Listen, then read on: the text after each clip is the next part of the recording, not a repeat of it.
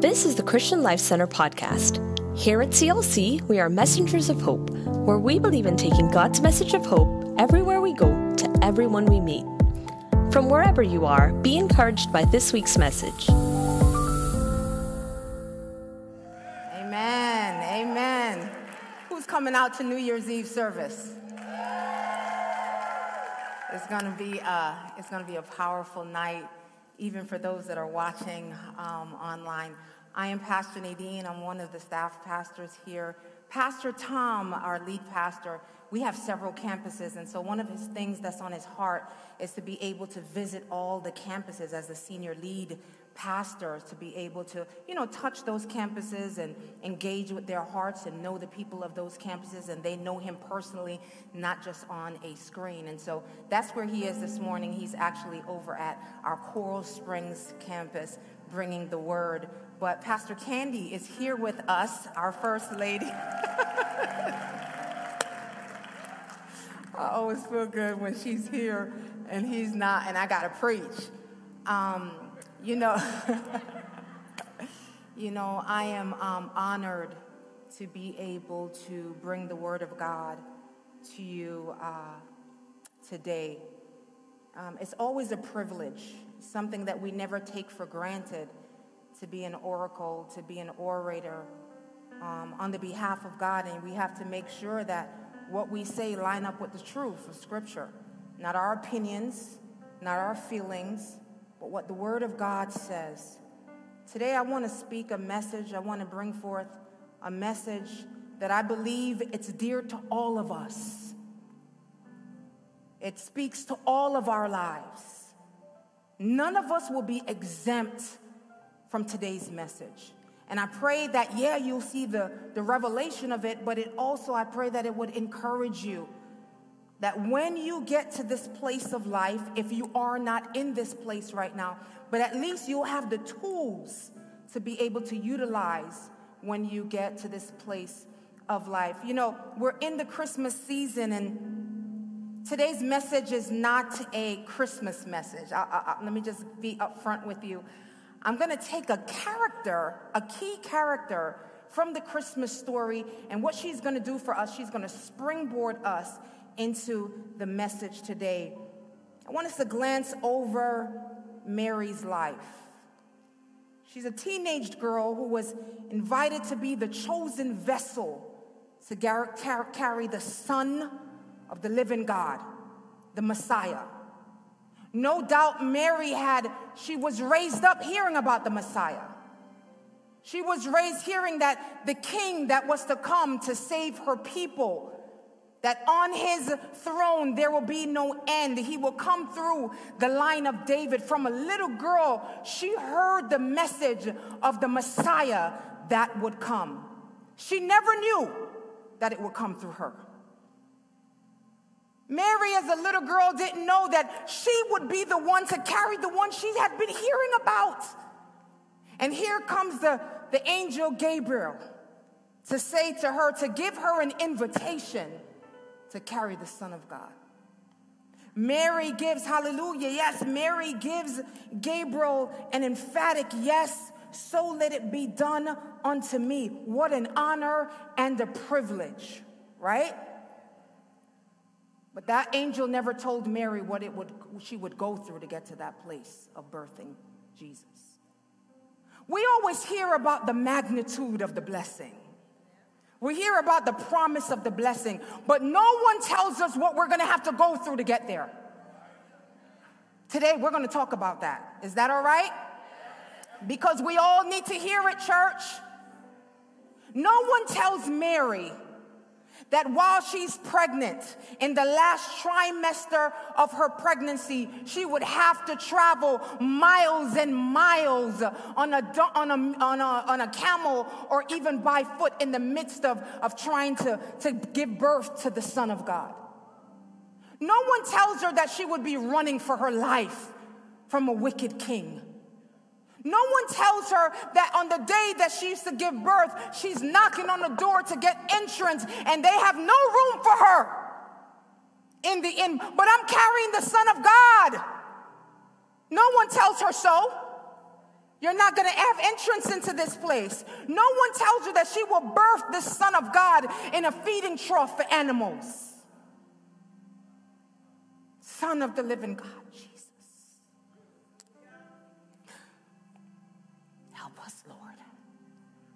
to understand the process that we will all go through to birth the promises God has placed inside of us. Y'all hearing me today? We all love to hear prophetic words over our lives, a word of blessings for our lives. But from time, from the time that word, from the time that word is given, is pronounced, and to the time it is fulfilled, there's a gap that I call the space between. The space between is the time that the vision or the promise is given and the time it is actually fulfilled. The space between is where you are now and where God is taking you. The space between is who you are and who God is inviting you to become. The gap between the time you prayed and how long it takes God to answer you. The space between. These spaces can be difficult. I'm going to take this off. These spaces can be difficult. Sometimes it feels unbearable. It will challenge your faith, church. It will challenge your faith in God. It will challenge your trust in God. It will challenge your dependence on God or yourself. The space between. We see countless people in the Bible that has experienced these spaces throughout their lives. It's not just Mary, Joseph. He experienced a 13 year space between the pit and the palace. In that 13 year space, he would be sold into slavery on an auction block. He would be falsely accused of attempted rape and he would serve time in a prison cell. From the time the promise, the vision is given to him and the time he becomes second in command in Egypt, there's a space in between. And that space is difficult. I'm good. I'm here to encourage somebody today. Because somebody right now is in that space. You've been praying, you've been toiling, God gave you a word and you don't see it. The space for David between the time he is anointed king in his father's Jesse's house and the time he is appointed king in Hebron as king oh, in Hebron. It's a 15 year journey. David is running for his life from King Saul. He's a fugitive and he's living in caves in the space between. How about Esther? The, the space between her being an orphan girl to the place that she's now the deliverer of her people for such a time as this. The space between. We don't have time to talk about Ruth, Moses, Elisha, and so many others whose journey shows us that we will all go through space between where I am and where God is calling me to be. Seasons of discrepancy between what God said and what I'm seeing right now. Today's message is entitled The Space Between. Somebody say, The Space Between. This space is a season that will visit all of our lives. And if we want to be honest, it will visit us on more than one occasions. It is uninvited, uninvited. We didn't ask for it to come. It is unwanted. Yet, how we handle this space, how we steward this space, how we posture our hearts in this space is key because it will directly impact the fruit on the other side of the space. Trust me. We're going to look through the life of a particular person in the Old Testament. His name is Jacob. I like Jacob. His life isn't perfect. His life has blemishes like yours and mine. His journey into God's destiny for his life is not a straight line. There's curves and bends, dips and disappointments. He's flawed like all of us, and yet God will fulfill his purposes in this flawed man's life. He comes from a family of faith, but it's not personal, it's cultural for Jacob at this point. Just because you come from a family of faith doesn't exempt you from having to walk faith out for yourself. There comes a time that you got to believe God for yourself that you got to trust God for yourself, that you got to depend on God for yourself. Yes, others people faith can strengthen yours and encourage yours, but it's not mine. I got to have faith from my own faith journey, regardless of who has faith in my family. Can I get an amen? I want us to turn in our Bibles or click in our devices over to Genesis 28. But before we read the backstory of Jacob, I, I, I want to give you the backstory of Jacob. Jacob's name means deceiver, trickster, heel grabber. He is the son of Isaac, the grandson of Abraham. His twin brother is Esau. Rebecca was barren, and Isaac, her husband, prays that God would open her womb. And God blesses her womb and put two boys inside her womb. While pregnant with them, the, the, the boys were tussling on the inside of her. And she goes to God and says, what is happening on the side inside of me? And God says to her, two nations are in you. Two nations are in your womb and the older will serve the younger. Jacob's brother Esau, he came out of the womb first and Jacob came out second, grabbing the heel of his brother. Esau was red and hairy, a skillful hunter and close to his father. Um, Jacob was smooth, quiet. He stayed among the tent with his mother. He was a mama's boy. One day when Esau was working in the fields, he became hungry. He was famished and he thought he would die. So he went to his brother for food and his brother, the trickster that he is, took advantage of his desperate situation. And he told his starving brother, if you will sell me your birthright and your inheritance, I will give you a bowl of stew. Foolish Esau agrees. Never give up what you want most for what you want now. Temporary and immediate gratification can cost you lasting rewards. Y'all hearing that this morning?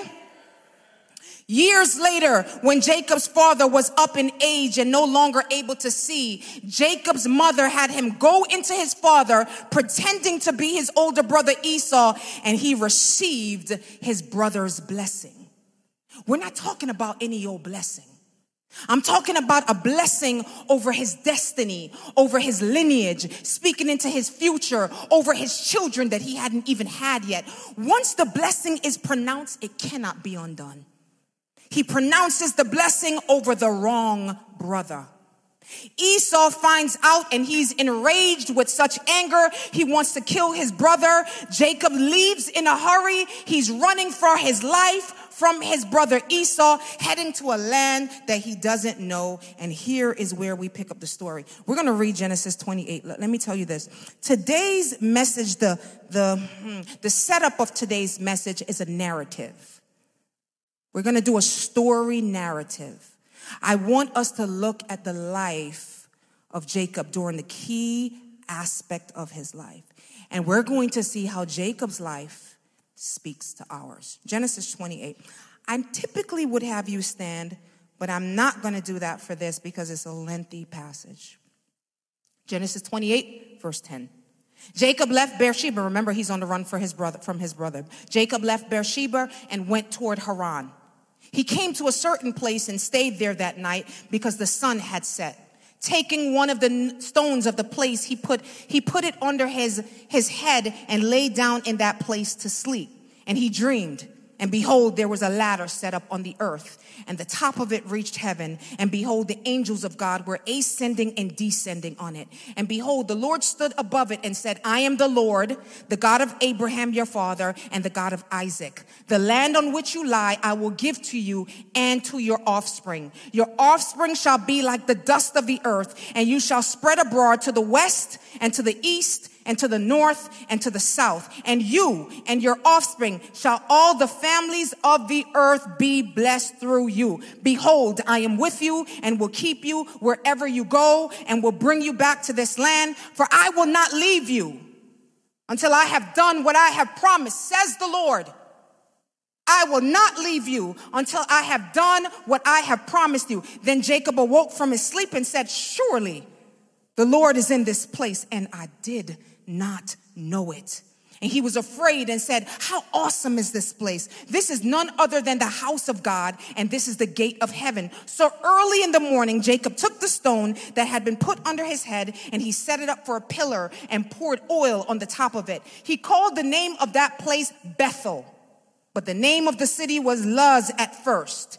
Then Jacob made a vow, saying, If God will be with me, and will keep me in this way that I go, and will give me bread to eat and clothing to wear, so that I come again to my father's house in peace. Then the Lord, then the Lord, then the Lord shall be my God. Do you hear the arrogance? And this stone which I have set up for a pillar shall be God's house. Father, in Jesus' name, we thank you for your word. Speak to our hearts today, God. Use your word as a lamp to our feet and light to our path. I pray that the word of God will be like seed sown into our hearts today. Let it take root and bear fruit.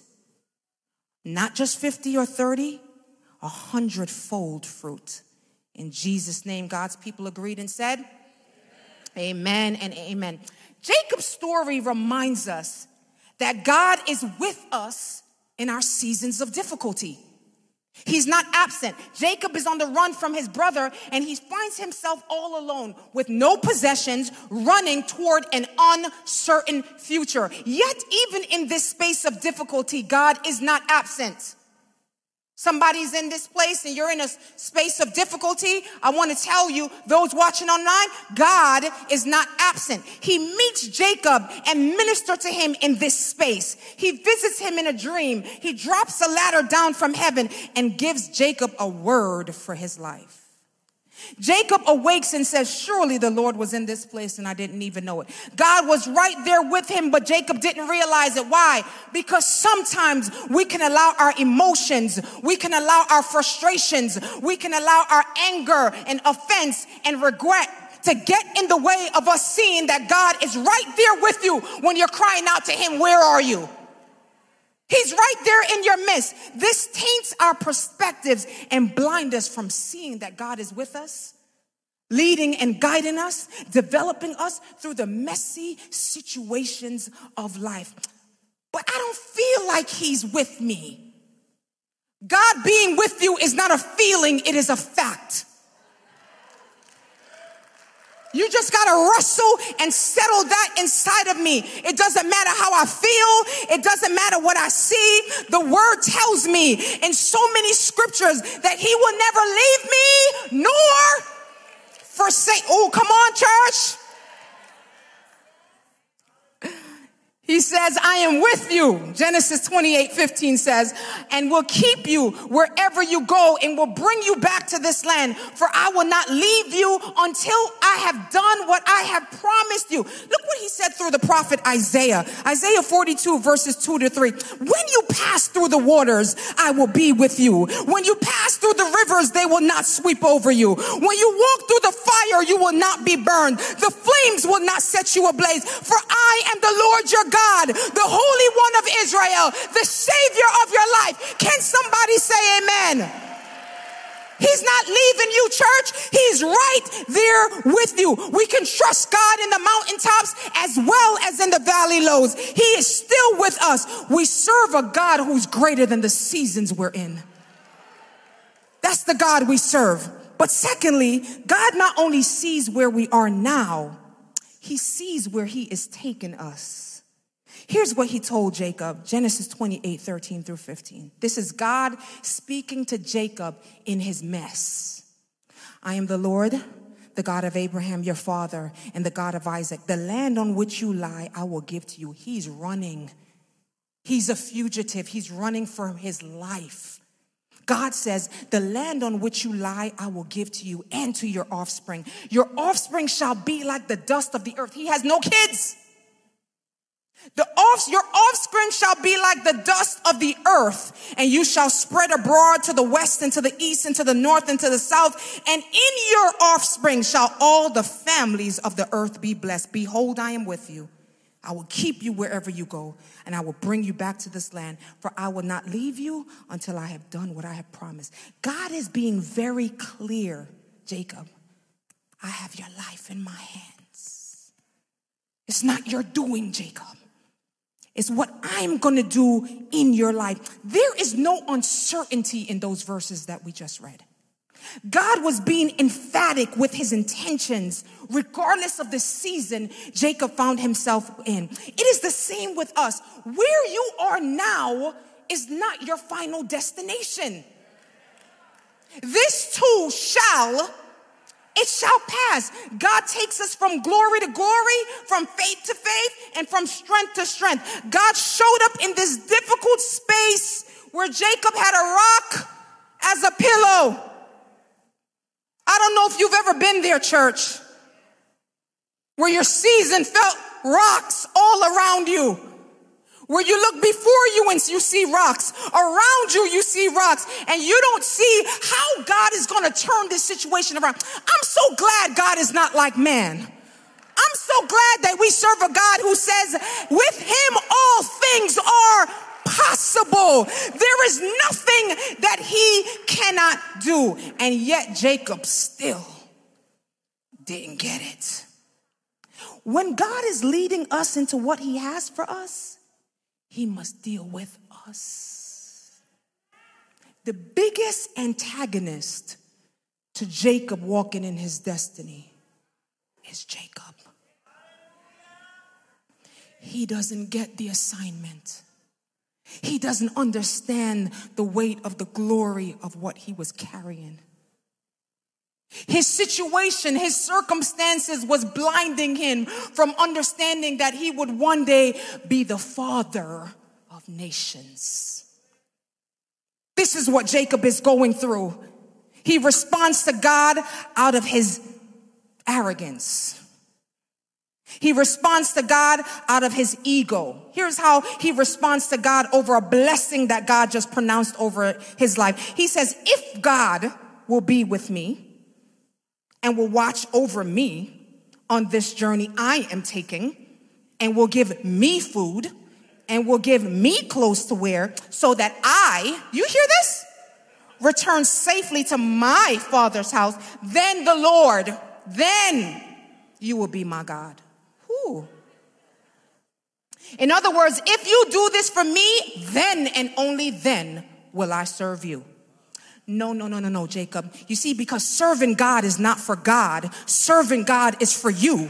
It's a privilege. It is an honor that we get to serve the God most high. Jacob was full of himself and he thought he was doing God a favor, but God will show Jacob that pride and arrogance have no business being in a person who's called and destined for glory. Can I get an amen? God will soon humble Jacob because God has to do in us. He has to do a work in us to handle where he's taken us. So that when we step into the destiny, we don't mismanage it. We don't mishandle it. In other words, God has to do a work on the inside of me. God has to prepare me for what he has for me. You see, many times we can't handle the promise that's on our lives. We, our minds can't wrap around the destiny that God has for us. We're praying prayers that we're not ready for. Our mind is not at the level of the blessing. Our hearts are not mature enough to handle our anointing. Our immaturity can't steward the mantle and the assignment upon our lives. So God got to allow the space between. This clock is running down and I'm barely getting warmed up, Amber. The space between is not against you is for you. Huh. We're going to look at this today. Jacob was focused on the blessings. Listen what he's telling God about food and clothes. God said, Nations are in you. Your offspring are going to be like the dust of the earth. Kings are going to come from you, Jacob. And you're telling me about clothes and food? Did you not hear what I pronounced over you? He didn't get it. You see, the place where God is desiring to take us is not about a place of tangible blessing, it's about transformation. We think it's about the house and the car. I just want that job, God. Give me that promotion. God said, I want to transform you. You're talking to me about promotions. This is small in comparison to what I have for you, but you're not ready to handle the level of the blessing I want to take you to. That, people of God, is what God is after. We are after the blessing while God is after our transformation. Sometimes God doesn't change our situation because He wants to change me through the situation. We're praying about the situation. We're praying about the circumstance. And God is saying, I want to deal with you. You're talking to me about this, and I'm talking to you about your heart. I'm talking to you about your perspective. God will lead Jacob on a 20 year season, 20 years to develop Jacob for what he had for Jacob. He served his uncle Laban for those 20 years being treated unfairly by a seasoned deceiver and trickster. If Jacob thought he was a trickster, you know, you always meet your match at some point in life. If Jacob thought he was a trickster, he hadn't met his uncle Laban yet. That man tricked him out of 14 years of his life. Master deceiver. Yet, even in all of that, oh gosh, church, no season is a wasted season with God. In my space between, God is using that season on my behalf. My Boston family is in the house. Can y'all give it up for my Boston family? No season is a wasted season with God. No season that we go through life in hinders God from stepping in and meeting us there. But what about my illness? No season is a wasted season with God. What about my lack? What about my hardship? What about my family turmoil? No season is a wasted season with God. Whatever you are facing, I want to tell you, church, God is greater still. He's able to do exceedingly, abundantly, above all we can ask or think. Can somebody say amen? God is able to show up in our seasons of life and use it and transform it and turn it on our behalf. Let me tell you something, church. In this season of between that Jacob is in, you're going to see that God multiplies him. He's not experienced the full promise yet, but along the way, God is doing a work on the inside of Jacob. God is doing a transformational work. You see, he thought it was about clothes and food. God said it's about destiny.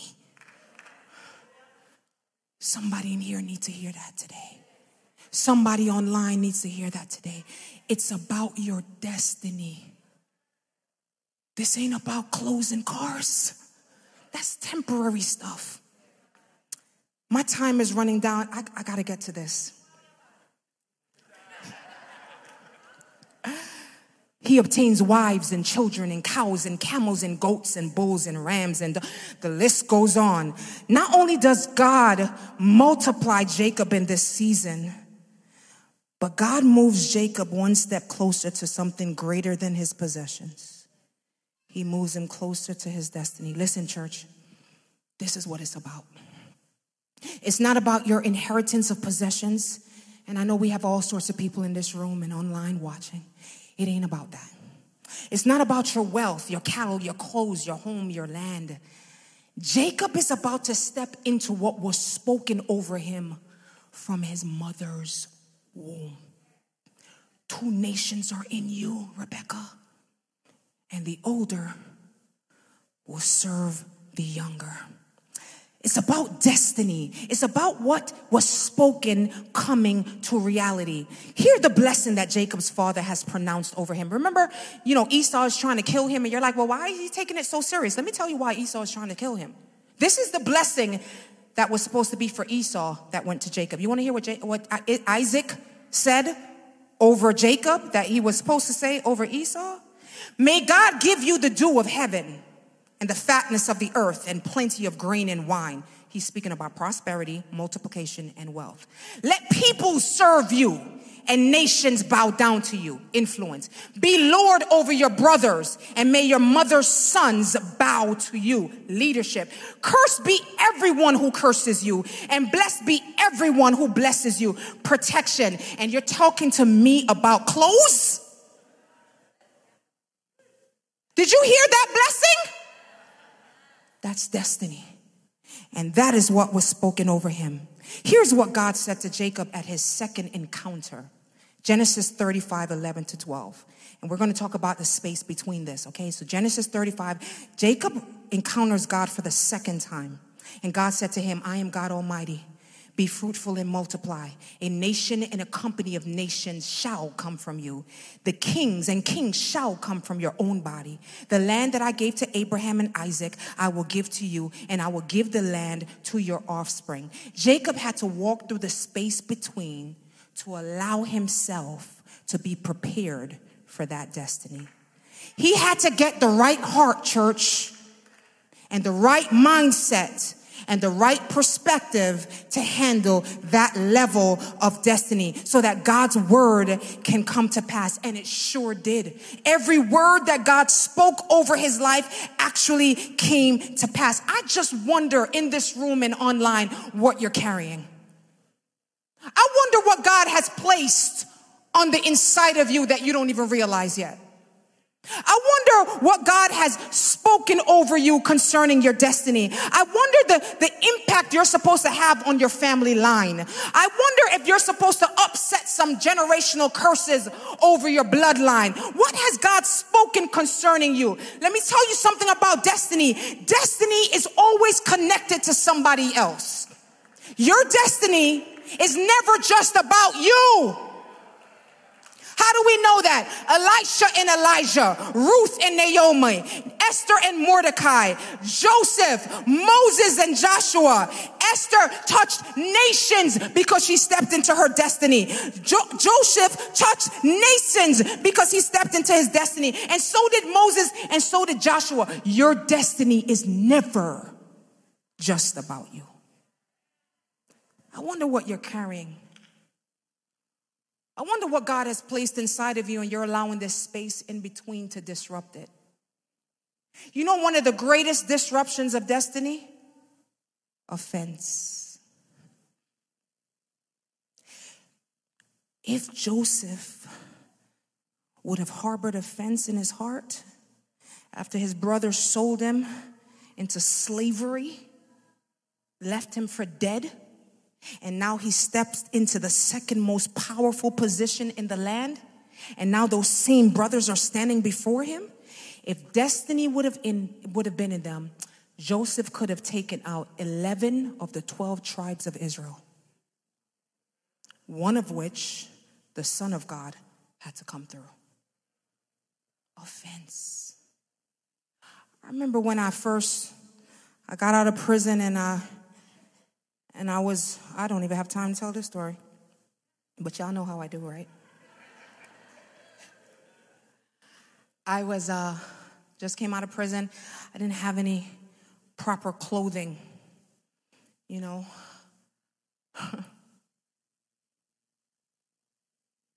Humble beginnings. And I started going to this church and I started serving in the church. And they called me to the side and said, You can't serve here. And I said, Why? You're not dressed right. I didn't have the clothes.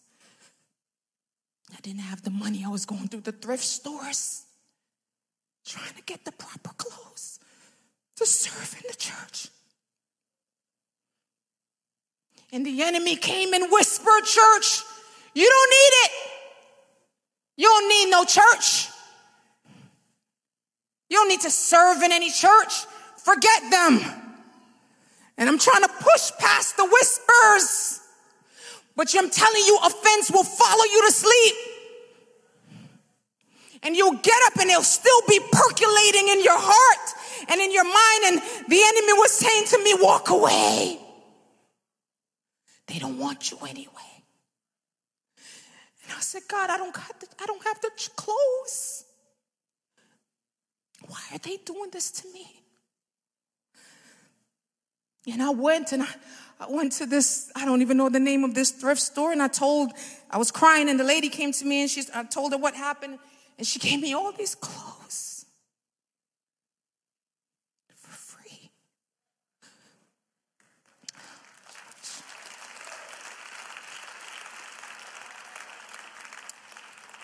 Offense will disrupt destiny if you let it. It will cause the enemy to take you out of the path that God has for you. I thank God that He shows up when the enemy is whispering. God is leading, God is guiding, God is placing a woman in a thrift store to block what the enemy is trying to do. You know, I just wasted like five minutes of telling that story in these spaces. God meets us to transform us. And he uses hard walls of the seasons to press in on us and to push out what doesn't belong so that he can put in what does belong. What's that? Him.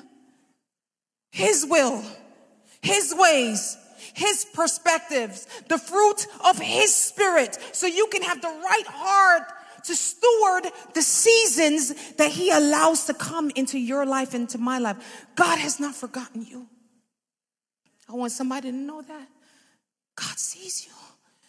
His eyes are on you. His promises are still for you. Faint not. For you will see, like Jacob, in due season, you will reap.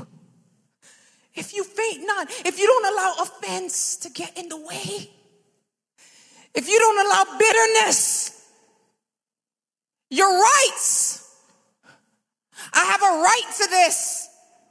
And they shouldn't, and maybe they shouldn't say that, but are you gonna let that allow the corrosion to come into your heart? I'm gonna tell you this much God cannot use an offended heart. You will block his heart from coming through. You gotta yield and surrender, but that's a different, that's, that's a Pastor Candy kind of message. What are some takeaways? Okay, what are some takeaways that will serve us when we face our space between? God has a plan for you even when you can't see it. Okay, remember that. God has a plan for you even when you can't see it. Genesis 28 14, God comes and he confirms his word over Jacob. I'm not going to read it. I read it like two times already. We can see, though, that even when Jacob didn't understand what he carried, God was still leading him through his arrogance, his ego, his lack of understanding. We serve such a merciful God, church. He sees that we're just dust. He sees that, you know, I don't get it. I don't know if you get it. Sometimes I don't get what's on my life. I don't get people come and they prophesy and they say these words to me. I'm like, oh, wow, really? We don't get it. And He leads us even in our lack of understanding as long as our hearts are postured toward him. You know, his plans for us are sure. God reminds us in Jeremiah 29 11 that he knows the plans that he has for us to give us a hope and a future. No matter who you are, God has a plan for you. No matter where you've been, no matter what has happened, he said according to Ephesians 2:10, before the foundations of the earth, he created good works for you to walk in them. That's our God. You're not an accident. Doesn't matter. Well, you don't know how I was born. You are not an accident. You are created on purpose, with purpose, for a purpose. Can somebody say amen? Jeremiah 1 5 says, Before I formed you in the womb, I knew you. Before you were born, I set you apart and appointed you as a prophet to the nations. Before he was born, God says this about Jeremiah. You were created with intentional purposes from God. And he will use even the difficult spaces in our lives to get us to destiny. Okay, another takeaway God will humble you before he uses you. Jacob was a man who used people to further his ends. Throughout the early life of Jacob, you saw what he was. He was a trickster. He tried to get the blessings of God using his own devices. He took advantage of his brother by selling him stew, and he, he tricked and deceived his father and his old age. But God will humble Jacob for 20 years of his life. This is what Jacob said towards the end to, to Laban, his uncle, who tricked him majorly. He said, I've been in your house 20 years. I served you 14 years for your two daughters and six years for your flock. You changed my wages 10 times. Unless the God of my father, the God of Abraham, and the fear of Isaac had been with me, surely now you would have sent me away empty handed. God has seen my affliction and the labor of my hands. Genesis 31, 41 to 42. This statement is a testament, testament to the development of Jacob's character. Jacob attributes his successful life to God. He considers God as the judge between him and Laban. He's saying, I'm not going to take vengeance. I'm going to leave that to God. We see more of Jacob's transformation over in Genesis 32.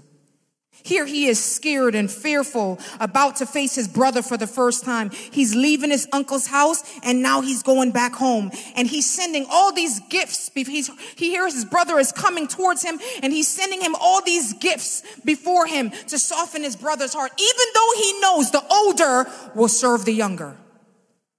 He's not standing in that. He's standing in humility. Here's what he says to God in Genesis 32 10. He said, I am unworthy of all the kindness and faithfulness you have shown me.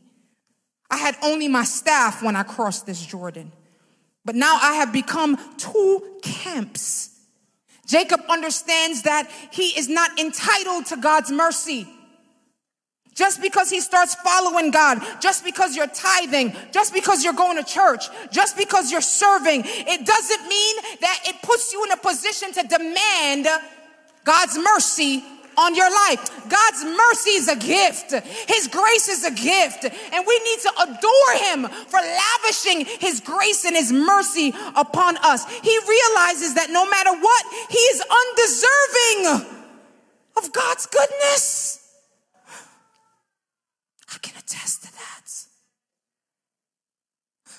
I am undeserving of the goodness of God in my life. I can tell you, church, where God brought me from to where I am. I shouldn't be here. The life that I came from, the circumstances that I've been in, the things that I've done. But it's the mercy of God.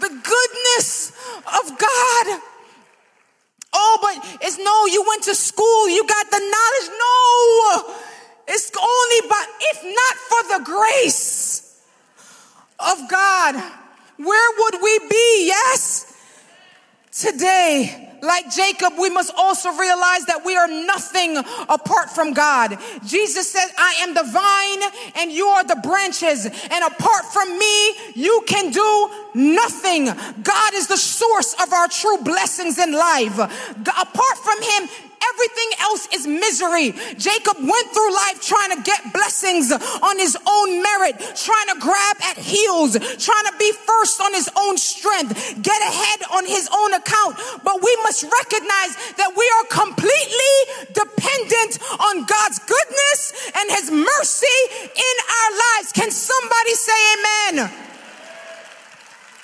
It's imperative for us to become humble and see how insignificant we are without God's grace and mercy and love. Man plans his way, but God determines his steps. I don't know about you, but I want God determining my steps. I want God leading the way in my life. But God must humble us because what's inside of us is bigger than us. And we must have the right heart to be able to steward what we carry. Okay, I'm closing out, I promise. God meets us in our perseverance. Whoo, Lord. Last week we talked about persevering hope. Some of y'all remember that. Persevere means energetic resistance, steadfastness under pressure, endurance in the face of trials, to persist, withstand, and patiently bear up under, to continue in a course of action, even in the face of difficulty, no matter the odds. On his way back to his father's house, Jacob is left alone. He sends his family ahead of him and he's all alone. And sometimes that's the best time for God to meet us. It's not in a service like this, even though he can, but sometimes it's just when you're all alone. I remember when I first met God, I was alone in a prison cell. The cell didn't stop God from invading my circumstance. Sometimes we just need to get alone with God and wrestle through some things. On his way back, the Bible says that he meets and encounters an angel. Scholars, biblical scholars believe this was a theophany. A theophany is when uh, the pre-incarnate Christ is, um, is uh, um, indicated in scripture. And so in Genesis 32, 24, it says that a man wrestled with him, Jacob, until the breaking of day. When the man saw that he did not prevail against Jacob, he touched his hip socket and Jacob's hip was put out of joint as he wrestled with him in verse 25. This heavenly being could have easily overpowered Jacob. However, the point of the whole wrestling match is not about who will win, but to test of Jacob's perseverance. Jacob is wrestling for a blessing because he realizes that he can't continue to rely on his own ability and his own wit to get the blessings of God. He wrestles through the pain of a broken hip. And I'm telling you, sometimes in this space in between, you're going to have to wrestle through pain to get through the other side. He wrestles with tears and desperation. Hosea 12, 3 says, in the womb, he took hold of his brother's heel and in his manhood, he strove with God. He strove with the angel and prevailed. He wept and sought his favor. He met God at Bethel and there God spoke. Finally, when the day was dawning, the scripture says, the angel said to Jacob, let me go. And Jacob responded, I will not let you go unless you bless me. I have a broken hip, but I'm not letting you go unless you bless me. That is perseverance. You want to walk in destiny? Then you must persevere through the seasons of life, through the gaps of life, through the issues of life, through the space in between. You have to be able to get to a place, church, where you say, God, I'm not letting you go. I'm offended, yes. They told me I'm not dressed right, yes, but I'm not letting you go. I'm going to hold on to you no matter what season I'm in. I'm not, listen, some of you just got to say that. It doesn't matter the illness. It doesn't matter the sickness. I'm not letting go of God. I've been holding on to stuff for too long. I'm try, trying to let go of God. My blessing is in him. I'm holding on to his power. I'm not, I'm letting go of things things and holding on to God. I'm not holding on to status. I'm not holding on to wealth. I'm not holding on to education. I'm holding on to God. I'm holding, I'm not holding on to my past. I'm not holding on to my failures. I'm not holding on to what they said and what they did. I'm holding on to God. Jacob said, I will not let you go until you bless me. Whoever this is for, don't give up. Whoever is going through a season between, a space between, don't give up. On the other side of your perseverance is destiny. God's not through with you. This is just a space. Persevere through it. Okay, final point. God will bless who you are, not who you pretend to be. Listen, church, of all the points, this is the key point. God will bless who you are, not who you pretend to be. When Jacob was blessed, was wrestling with the angel, he's wrestling for one thing. The last thing that God had to work on in Jacob, I'm gonna tell you, church, this is it. He had to work on his identity. identity is more than where I was born. It's more than my culture or the family I was born in. Can I say this much? Y'all gonna stone me for this, but it's okay. Identity is more than my race. Hmm? Identity is who God says I am.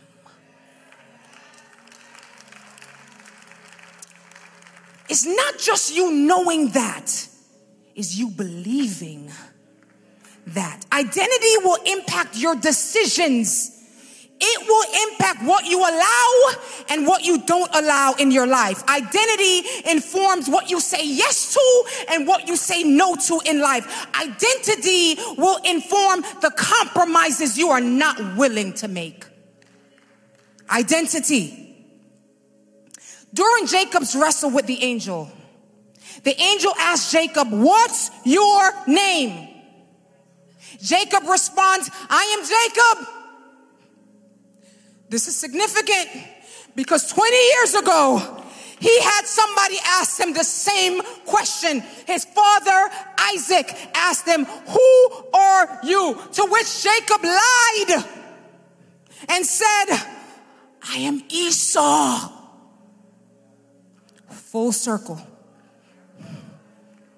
You're going to have to meet and deal with you before you step into what God has for you. He lied and said he was Esau. He was dressed in Esau's hair, wearing Esau's scent. He was a counterfeit, a pretender, wearing a mask. He was a pretense. He received Esau blessing, but lost himself. What does it profit a man to gain the whole world and lose his very soul? But this time, Jacob comes to terms about who he is. The angel knew who he was. The question is, did Jacob know who he was? He told the angel, My name is Jacob.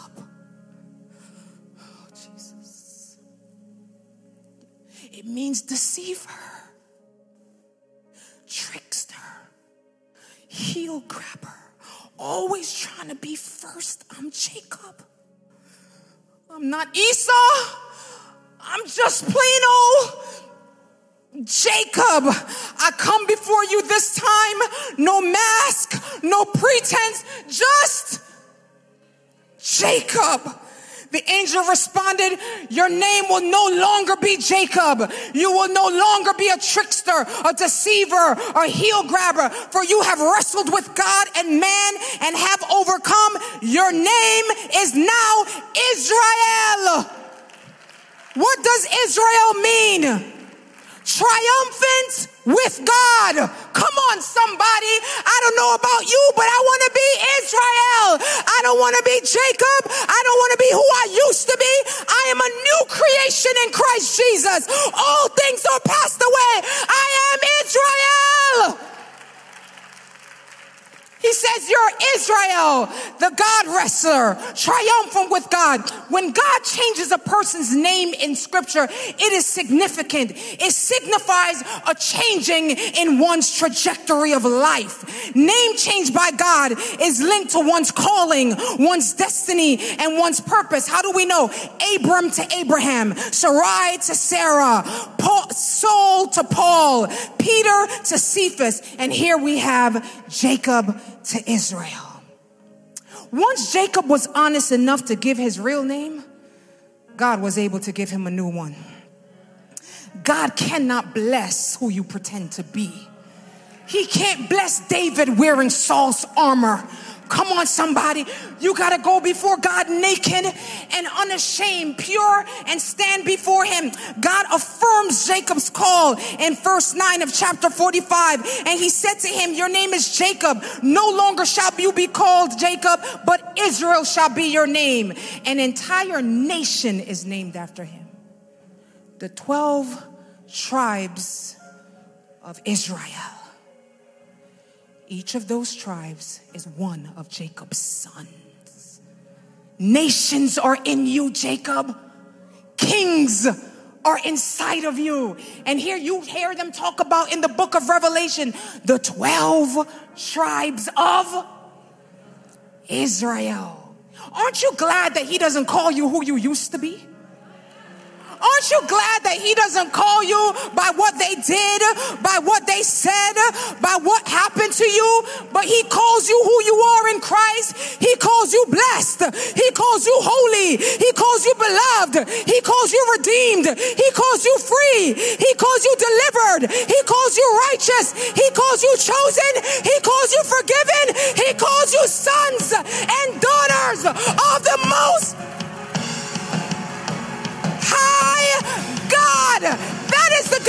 we serve. We serve of a new beginning. All things are passed away and all things have become new. Listen, Second Corinthians 5:17 says, if any man be in Christ, he's a new creation. The old thing has gone, Jacob. The new thing has come, Israel. In Christ, we put to death Jacob and we come alive as Israel, redeemed by the blood of Jesus Christ. But get this, okay, I'm closing. I, I pro- I'm closing. Get this. Y'all want to hear the juicy part? The one who didn't know God, remember he didn't know God in the beginning? He himself comes to be known by God.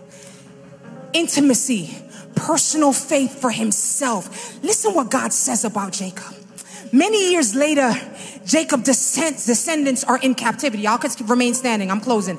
This will help me close, okay? Many years later, Jacob's descendants are in captivity. I'm telling you, the one who didn't know God is now known by God, okay? His descendants are in captivity. Moses is sent to deliver them. And Moses said to God, Who shall I say sent me? God said, I am who I am. Then in Exodus 3:15, God is describing who is sending Moses. He said to Moses, "And say to the children of Israel, to the Israelite, the Lord, the God of your fathers, the God of Abraham, the God of Isaac, and the God of Jacob, the one who didn't know God before, becomes known by God now. God describes himself as Jacob's God. That's my son. That's my son. Does God know you as his son and as his daughter? Can God says, that's my child. Can God put his name and stamp his name across you? Let me tell you something, church. This is about destiny. This is about you walking and fulfilling God's purposes on your life. The one who was triumphant with God, the one who was humbled himself under the shadow of the Almighty, the one who stopped leaning on his own understanding but started to walk in the paths of God. God said, said, That's my son and that's my daughter. Can somebody, can somebody shout amen?